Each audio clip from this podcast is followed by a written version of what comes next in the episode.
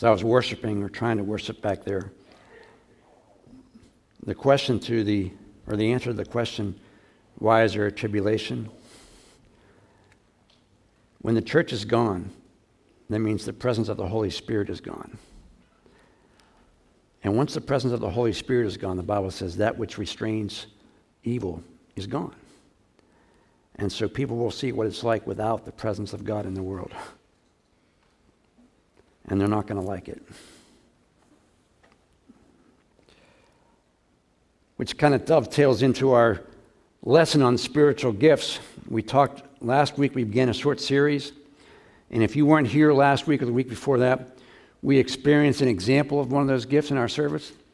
And I thought it would, at that time, would be a good time to explain why we do that, what we believe, and why we have them today, and what the Bible says about them, and what the Bible says about the usage of them. Now, I'm not going to rehash what we studied last week, but I'm going to recap a little bit and go more in depth on what we did teach previously. Spiritual gifts are the specific God given abilities, empowerments, and benefits that serve the primary purpose of promoting the spiritual growth and development of the church. That's the official definition of spiritual gifts, and that comes from 1 Corinthians 12 7. It says, Now to each one the manifestation of the Spirit is given for the common good. Common good meant it's the meant to bless all of us. When we are talking about the gifts in this chapter, we're talking about the public use of the gifts. There's private use, there's individual use, but this chapter is talking about the corporate setting. How do they apply in a church setting? The common good means it applies to everyone. The gifts are also meant to, in, to operate according to the needs in the church and the spiritual desire of the ones exercising or benefiting from the gifts. In other words, what does God see that each individual church needs? And what does God see the desire of the people in the church for the use of those gifts? So we're going to look at both of those instances. And the first is the needs in the church. What does God see as a need in this church in particular? All of chapter 13 deals with the right use of these gifts. We use them in love. And it's sandwiched between two chapters dealing with the public use of gifts. And it's meant to show that there is an actual correct way to use these gifts. 1 Corinthians 13 1. Now, this is funny. We use these as traditionally wedding vows. These are wedding things you hear in weddings. But the true meaning of these verses are used to exercise how we exercise the gifts of the Spirit. 1 Corinthians 13 1 says, If I speak in the tongues of men and of angels, in the church setting, but have not love, I'm a resounding gong or a clanging cymbal. If I have the gift of prophecy and can fathom all mysteries and all knowledge, and if I have a faith that can move mountains but have not love, I'm nothing. In other words, each of these gifts is supposed to show the love of God to the church, how God exercises, how God speaks to the church. If God uses someone to prophesy, it should be done from an attitude of love. The message in tongues, if it's a correction or rebuke, again, should be done in love. Now, how many of you have smaller children or had smaller children at one time? When you corrected them, right? You're not supposed to do it in anger. Now, we all mess up in that area. But we're supposed to correct them in love. And you correct them not because you hate them or you enjoy spanking them. You do it because you desire them to become a better person. You desire them not to make the same mistakes you made. You want them to grow up to be better. And that's what God does with us. My, I remember my dad when we used to get whoopings. And we got them a lot because we probably deserved them. But I remember when we would get these, about an hour later, my brother and I, we'd be in bed whimpering and stuff, and he would come in and sit down next to the bed and say, You know, I hate, I hate spanking you guys. I hate it. I love you guys. I, I hate correcting you. But I'm doing this because I love you. Now, little console to, you know, 8, 10, 12 year olds. But now, it's true. When you look at that, you do it because you love your children, not because you hate them. When God uses the gifts for correction, it's because He loves us. He wants us to get to where we need to be. Healings and miracles and words of knowledge and wisdom are all given to us because God loves the church and he wants to use those to bless them. And when we exercise them, we do it in love, not in a condemning or condemnation kind of way. Our, our part, we had a, a wooden, big wooden pulpit at our, at our, previous church, and the pastor put up on a, a lip there, it in love was the big thing that he had taped in there. Because it's easy to get up there and, and pound the pulpit in anger. But everything we do for God should be done in love, whether it's correction or encouragement or rebuke. We do it in love. The next aspect of the spiritual desire is the spiritual desire of the one using or benefiting from them. In other words, do we desire them? Do we want them to be present? 1 Corinthians 12:31, Paul says, "Eagerly desire the greater gifts." 1 Corinthians 14:1, "Follow the way of love and eagerly desire spiritual gifts." In other words, we should want them. We should want them to be present. And we also should check our motive in wanting them. Do we want them for our glory? Do we want them for our prominence? Do we want to know everyone to know that God uses me in the spiritual gift? Now, the Bible talks about someone who wanted to use them because he wanted prominence for himself. In Acts chapter 8, it says, When Simon saw that the Spirit was given at the laying on of the apostles' hands, he offered them money and said, Give me also this ability so that everyone on whom I lay my hands may receive the Holy Spirit. And Peter answered, May your money perish with you because you thought you could buy the gift of God with money. You have no part or share in this ministry, and here's the reason because your heart is not right with God. God wants us to desire the gifts, but only so that we can use them to bring Him glory and edification to the church. So, as believers, we should, we should want Him. We should want God to fill us with those gifts so that we can be used to bless others, not so we can get a pat on the back. And the Bible says, in the, when it says eagerly, it's not a passive thing, it's an active thing. We want, to, we want them, so we pray for them. We want God to use us. We pray for them and pray that God uses you in this manner. And we'll come back to that a little bit later. So now we come to the two gifts that we did not hit last week and the ones that are probably the most prominent, the most talked about, the most misunderstood. And they are in 1 Corinthians 12, verses 9 and 10, or verse 10. To another, speaking in different kinds of tongues, and still to another, the interpretation of tongues. Always a hot topic on the religious circuit. So we're going to look at tongues first. Now, we said last week that tongues can be a known language, something that you don't know, but somebody knows. It's a, it's a recognizable language. Or it can be a language that no one knows. And we get that from 1 Corinthians 13 1. It says again, if I speak in the tongues of men, in other words, a known language, or of angels, an unknown language. So it could be either or.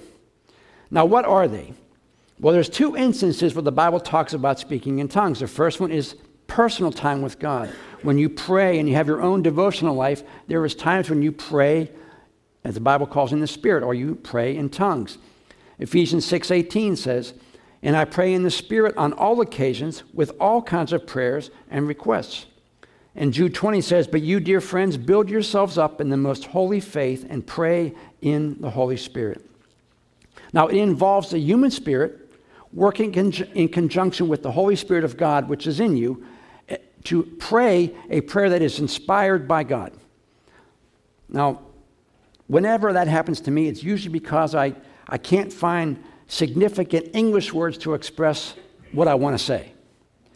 And I'll find myself at that point when I, I just can't think of something in the English language that codifies what I want to say, the Holy Spirit will start praying through me, and I'll start praying in tongues.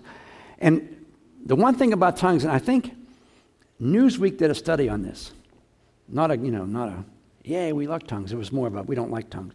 But it was, and I've noticed this, as you pray in tongues, it doesn't really involve your mind. Because how many of you pray in tongues and you're thinking about something totally different? You're not, you're not thinking about what you're praying. The Holy Spirit's praying through you. And, and the New York Times or you know, Newsweek, one of those magazines said that they did a, a, study on someone who did that, and they you know, put those things in her head.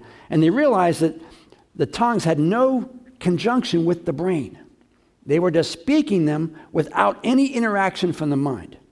And when the Holy Spirit is speaking through you, that is God praying through you what He wants you to pray. That is personal time. You don't have to do it all the time. A lot of people do, some people don't. It's just when you pray and you really get involved, the Holy Spirit will begin to pray through you. And I, you know, there's days that I don't pray, there's days that I do. It's just whatever God wants to pray through you. Now, this, on this point, the Spirit is communicating directly to God in prayer, praise, worship, or thanksgiving. That's your personal devotional life. And that's for private usage. This chapter and this verse is dealing about the corporate setting. And the second time that tongues is talked about is in a church setting. Tongues, again, are a God given sign to be used in conjunction with God to give the gift of what He wants to say through interpretation. Verse 10 says, To another speaking in different kinds of tongues, and still to another the interpretation of tongues. Both of those are necessary in a corporate setting. When you have your personal life, there's not going to be really much interpretation. But in a corporate setting, there needs to be interpretation of tongues that are present. 1 Corinthians 14:1 says, Follow the way of love and eagerly desire the spiritual gifts, especially the gift of prophecy. For anyone who speaks in a tongue does not speak to men, but to God. Indeed, no one understands him. He utters mysteries with his spirit. But everyone who prophesies speaks to men for their strengthening, encouragement, and comfort. He who speaks in a tongue edifies himself, but he who prophesies edifies the church. I would like every one of you to speak in tongues, but I would rather have you prophesy. He who prophesies is greater than the one who speaks in tongues. Note this unless he interprets, so that the church may be edified. So his statement about tongues being better, or prophecy being better than tongues, applies if there is no interpretation. If there is, both are equal in importance. What's the difference between prophecy and tongues? Prophecy is encouraging. Paul says in that verse, everyone who prophesies speaks to men for their strengthening, encouragement, and comfort. Tongues and interpretation, on the other hand, is a message that might contain a revelation, knowledge, prophecy, teaching, a challenge, a rebuke, a correction, or encouragement from the church. Verse 6 of chapter, chapter 14. Now, brothers, if I come to you and speak in tongues, what good will I be to you unless I bring to you some revelation or knowledge or prophecy or word of instruction? So, tongues in a church setting need to have interpretation. Verse 13 says, Anyone who has the gift of speaking in tongues should pray also for the gift of interpretation in order to tell people plainly what has been said. God may use the one speaking in tongues, he may use someone else to interpret for you. But if there is no, if there is no interpretation, the person who is speaking needs to remain quiet.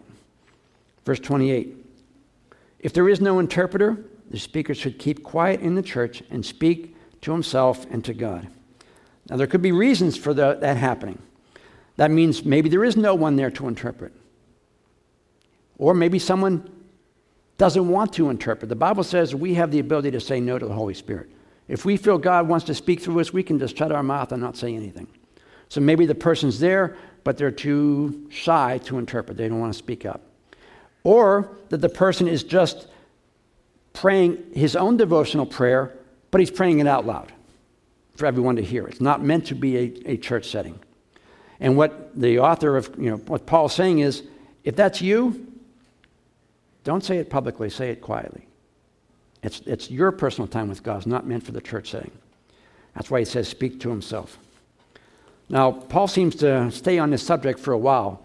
In verse 16 says, For if you praise God only in the Spirit, how can those who don't understand you praise God along with you? How can they join you in giving thanks when they don't understand what you're saying? You will be giving thanks very nicely, no doubt, but it doesn't help the other people present. Why was he kind of camping on that for a bit? Well, in, in Corinth, the church, if you read, if you know anything about the Corinthian church, it was in all kinds of chaos and disarray. They were doing all kinds of goofy things, and Paul had to come in. The letter was basically correcting them on how, how they were living, how they were doing church. And what these guys were doing is they were overestimating the gifts of tongues and ignoring all the other gifts. They were speaking in tongues, not waiting for the interpretation. They were speaking out of turn. Everyone was just speaking whenever they wanted to speak. They enjoyed the tongue part of it, but they didn't care about the interpretation. They didn't care about what was being said. And they were speaking, but it wasn't from God. So Paul had to come in and get kind of correct them and say, look, there's an order to this. And here's how the order is. And they got caught up in just hearing, hearing the tongues, not waiting for interpretation. And Paul's telling them, look, if you're doing that, tongues without interpretation is useless. You're not, you're not doing anything to edify the church if you're only speaking in tongues and not waiting for the interpretation. Now, he was not downing tongues. He's just saying that without the interpretation, what you're doing, why you're doing it, it doesn't help anybody. Because in uh, verse 18 and 19, he says, I thank God that I speak in tongues more than all of you. So he's, oh, he's cool with tongues. But in a church meeting, I would rather speak five understandable words that will help others than 10,000 words in an unknown language.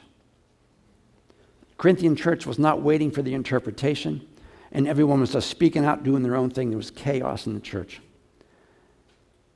And Paul says, You're doing everything out of order. Which leads us to this point the gifts of the Spirit can be abused. Verse 29 it says, Two or three prophets should speak, and others should weigh carefully what is said. Even when using the gifts, God is still a God of order. How many understand that? There should not be chaos in any church setting. If there is chaos and confusion, you can be sure that God's not a part of that. Paul's saying, look, two people, no more than three, should have any kind of a message in the entire service. And when they speak, there should be time given after they speak for the interpretation and to analyze what the person said. If you hear message after message after message after message and you don't remember any of them and you don't know who said what and was it right, Paul says, look, two people, maybe three, say it, listen for the interpretation, give time for it, and then when that comes, analyze what they said. Because maybe what they said was not from God. So we need to analyze what is said, and we need to have time to do that. It doesn't help if we hear just one after another with no time to digest any of it. And we need to make sure that what is said lines up with Scripture. Everyone doing their own thing causes confusion, and God is not the author of confusion. Verse 30 says, And if a revelation comes to someone who is sitting down, the first speaker must stop. For you can all prophesy in turn so that everyone may be instructed and encouraged. The spirit, spirits of the prophets are subject to the control of the prophets, for God is not a God of disorder, but of peace.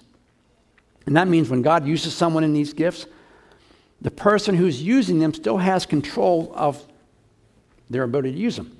They don't become robots, they don't become mind controlled. They are being used by God, but they have the ability to do or not do what God asked them to do. And that's another reason why the use of the gifts are not on par with God's word.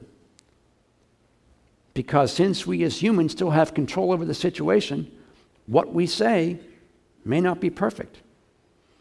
It may contain things that we think, things that we feel, not totally wrong, but not totally all of what God's saying. In other words, there's always the possibility of human error. So we have God's word. We have this. Why do we need the gifts? If everything is sufficiently in God's word, why do we need them? Why do we need them? Because God still interacts personally, because it's a relationship, not a religion. If I wrote a love letter to Anna detailing how much I appreciate her but never interacted with her, the letter's sufficient to express my feelings. But if I never talk to her personally, I never interact with her, there's no relationship. It's a letter. God interacts with his people because God is still alive. God's still working in every church, every church that preaches the word. We pray at the beginning up front that God's Spirit fills this place because we want God's Spirit to have control over the service. We want to do everything that God wants us to do because this is a relationship. What God wants to impart we want God to do. And we don't want ourselves to stop what God wants to do because God wants that relationship. Now, there is a purpose for tongues in 1 Corinthians 14 22. It says, Tongues then are a sign, not for believers, but for unbelievers. Prophecy, however, is for believers, not for unbelievers. So if the whole church comes together and everyone speaks in tongues, and some who do not understand or some unbelievers come in, will they not say you are out of your mind? Now, that's kind of a confusing verse when I read that. And what it means is when someone who doesn't believe walks in and hears this, the Bible says that means he's going to understand that he is separated from what God is doing. In the book of Isaiah, God was warning the people of the impending conquest by the Assyrians. He's saying, Look, you guys aren't repenting. I've given you op- many opportunities to repent, and you're not doing it. So I'm telling you, the Assyrians are going to come in and conquer you. And when he realizes that no one's listening to him, he gives them this warning. Isaiah 28 11 says, Very well, then, with foreign lips and strange tongues, God will speak to his people. And what that means is once they are finally conquered by the Assyrians, they're going to realize they're conquered by a people whose language they don't understand. And then they're going to realize now we're separated from God's blessing because now we're amongst people who don't speak our language. Israelites are going to realize they've been cut off from God's blessing and protection. And tongues are for the ones who still don't believe, and it should instill in them the same response that they are not part of God's family. Now, there's a, there's a saying that people like to say that everyone's a child of God. How many have heard that expression, said that expression? In creation, that's true. In family, that's not true. The Bible says, as many as receive him, Jesus, those are the ones who gave the authority to call him Father and be called children of God. So if you're not a believer, you are not considered part of God's family. And when you walk into a church setting and you're, you're unique to this and you're not familiar and you hear tongues, you're going to know that you're not part of this community.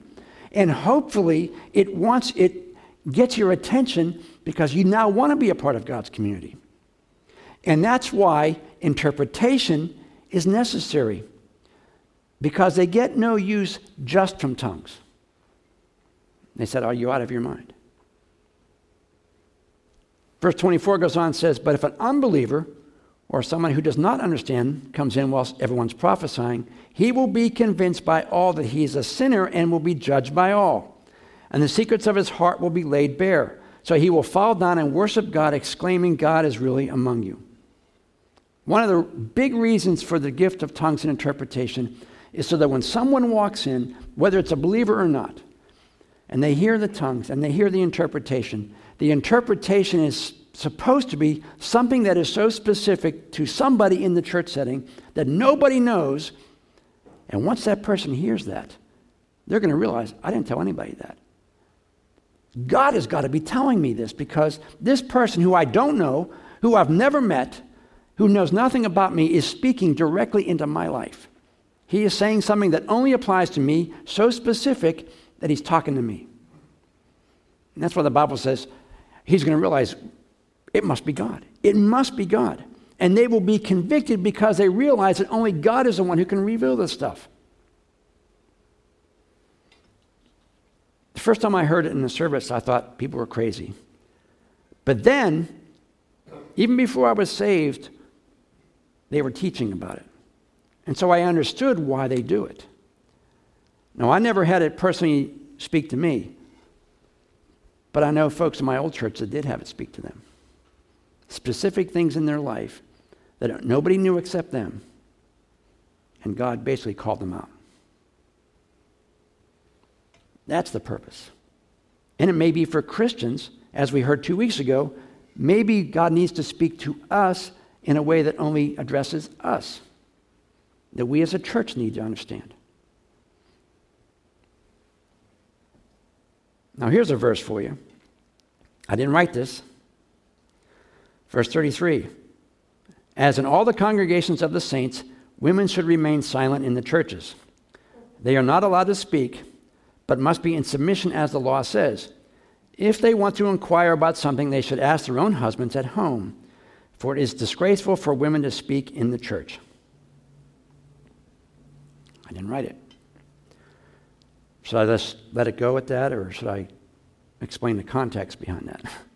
explain why it, okay. We need to remember when this was being written. This was not being written to 2021 people. It was being written to Bible times people. And as such, we need to understand this in the light of the social order and the cultural issues of that particular time. When missionaries go to different countries, they do not try to make them into 2021 Americans. They use the culture and the customs and use those to bring the gospel in. And so they don't, they don't come in and present themselves as 21st century Americans. This is how we're going to do it. They use the culture to bring in Christ, which is what Paul was doing. Now, let me finish what I'm saying before I hear gasps. We know that in these times, women were not educated. I didn't say they weren't smart. I said they didn't have any formal education. And Christianity, in spite of what people say, is the only religion that actually elevated women. They became equals with men. Because up to that point, women were basically property. Jesus ended all of that. Galatians 3:28 says, "For there is neither Jew nor Greek, slave nor free, male nor female. You are all one in Christ Jesus. If you belong to Christ, then you are Abraham's seed and heirs according to the promise." God judges people equally. Color, race, gender, all equal in God's eyes. So this verse is not a slam to women but an acknowledgement of what was happening in society at, at that point. Since women did not have any formal education and they did not have, have any training in spiritual matters, they would naturally want to know what's going on. They would hear tongues and they would say, Hey, what, what's going on? And what they were doing is they would ask their husbands the questions in the middle of what was going on, in the middle of tongues, middle of interpretation, or waiting for the interpretation, they would speak up saying, Hey, what's going on? What, I don't understand this. And so Paul's saying, Look, just don't interrupt the service. Your husbands or somebody will explain it to you later. Don't use this as a time to interrupt what's going on. He wasn't forbidding the use of gift by women because his comments in other portions of the Bible have said everyone, not just men. 1 Corinthians 23, it's 14 23. So if the whole church comes together and everyone speaks in tongues, it didn't say men, it says everyone. 1 Corinthians 14 24. If an unbeliever or someone who does not understand comes in while everybody is prophesying. 1 Corinthians 11 5, it says, And every woman who prays or prophesies. It wasn't, wasn't saying the women can't do this. It was just Paul saying, Look, don't let the enemy use this to interrupt what's going on. Because the enemy will want to do anything he can to stop and interrupt what God wants to accomplish. And if it's a distraction, it's easy to stop what's God's, what God's doing. When I pray, I come in the sanctuary, I leave my phone out there, I don't, because invariably, somebody calls, somebody texts, and kind of breaks my train of thought. And not that they're bad, it's just, you know, God wants to accomplish something. That means we must be quiet and let God do it. And if we're trying to let things interrupt them, then God's going to get stalled.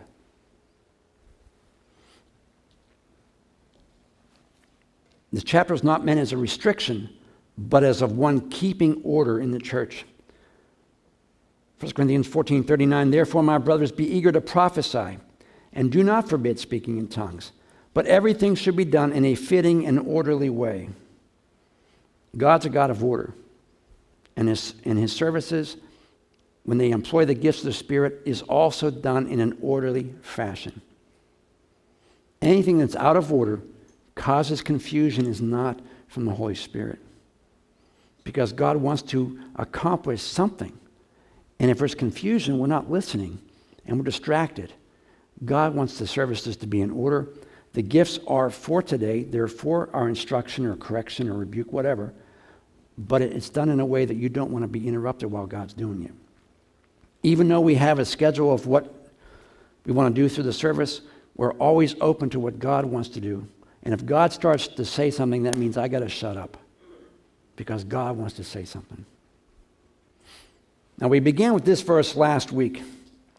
1 Corinthians 12:1 says, Now about spiritual gifts, brothers, I do not want you to be ignorant. So hopefully, as we mentioned, this was not an exhaustive study on the gifts, but we know something about them. But the next thing God tells us to do with the gifts, as we mentioned earlier, is eagerly desire them.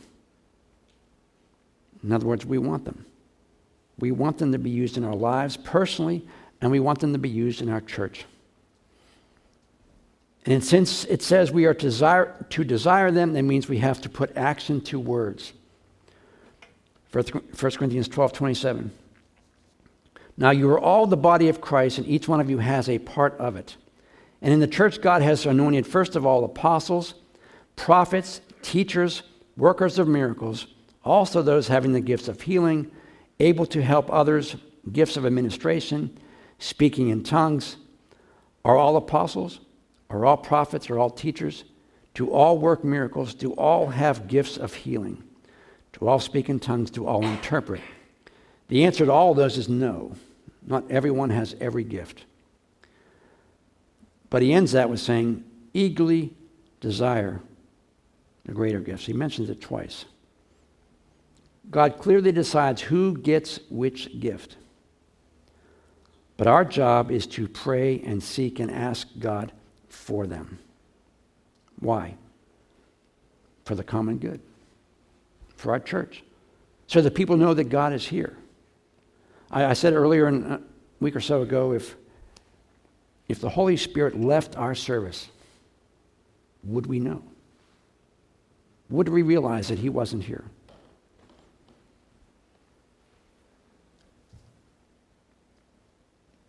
We pass out those tracts and things throughout the community to let people know we're here. But there's no greater testimony to God's power than word of mouth. How many of you went to or were part of the Brownsville thing a decade or so ago? I guess it's been two decades now. Why did people go to that? Because they were talking to John Kilpatrick on the phone? No, they heard that God was doing something, and they went. We want the community to know that God is doing something here in our little church, that God is doing something. Going back to what we heard two weeks ago, are you satisfied in the desert? Are you satisfied with the way things are? No water in the desert. Are we satisfied? As we mentioned before, water is a symbol of the Holy Spirit. Are you satisfied with having no Holy Spirit? I think what we heard a couple of weeks ago was a call for this church. Not for every church, but for this church to not be satisfied where we are. It's easy to get complacent. Things are going well, the bills are paid, lights are on, everything's good. But we can't get complacent where we are.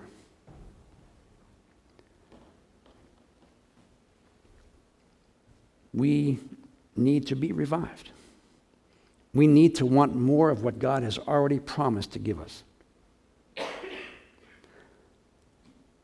And I think now is the time to seek God for what God already promised He's going to pour out on His church. Father, us. Your word tells us to continue to be filled with your Holy Spirit. We need your power to live this life. We need your power to be your witnesses. We need you, Father, every moment of every day. And I pray you would fill us and allow us to be used by you for your glory. Lord, fill us. Anoint us. Send us out, Lord. You told the apostles to wait for the gift of the Spirit. Lord, we have that gift now. So, Lord, send us out fully equipped with your power and anointing to have it make a difference in this area. in this community. Lord, we pray for those around us, Lord, who don't know you, that God, they would see the love of God in each one of us as we do our daily, daily work. Use us, Lord, as your witnesses. And let people come to us, Lord. Let us have divine appointments. Lord, it's one thing to be worshiping you here, Lord, and it's necessary. But God, we need to be out there worshiping you in the way we live our lives, ministering to the people we come in contact with. Give us those opportunities, Lord. Give us words to say. And allow the Holy Spirit to control those conversations. Let people come to know you, Lord, before it's too late. Fill us and use us, Lord, so that when our time is over, we will have done all that we can do. Lord, I commit this church to you. Fill us, use us, bring glory to the name of Christ. Let many souls come to know you, Jesus, before you return. Lord, we commit ourselves to you in Jesus' name. And all the God's people said, Amen. Amen. God bless you. Have a tremendous week. Let me know of what God's doing in your life. People want to hear testimonies of God's power.